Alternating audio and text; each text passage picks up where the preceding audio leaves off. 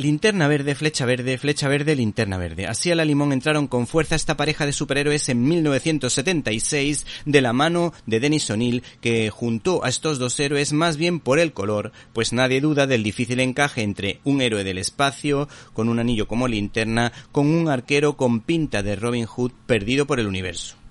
Este integral Héroes errantes en el espacio, recoge multitud de aventuras, ya que se pueden leer 26 historietas relacionadas entre sí hasta cierto punto, entre las que destacan el misterio del burlón o cómo se puede morir un criminal,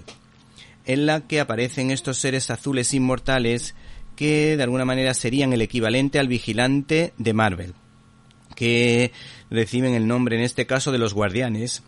que por lo visto son los únicos que carecen de costumbres funerarias porque no las necesitan porque son inmortales, en la que vemos una impactante portada en la que un linterna verde indignado tendrá que descubrir el misterio del burlón, que me ha parecido muy entretenida y que por supuesto la tendrá que descubrir con la ayuda de Flecha Verde. Por cierto, en estas aventuras Dennis O'Neill no desaprovecha la oportunidad para introducir sus habituales cuñas sociales, detalle que se agradece y que humaniza a la historia. Los personajes son presentados de este modo. Un anillo esmeralda toca una asombrosa batería de poder y durante 24 horas Hal Jordan se convierte en el impresionante agente de los guardianes del universo, Linterna Verde, mientras que el arquero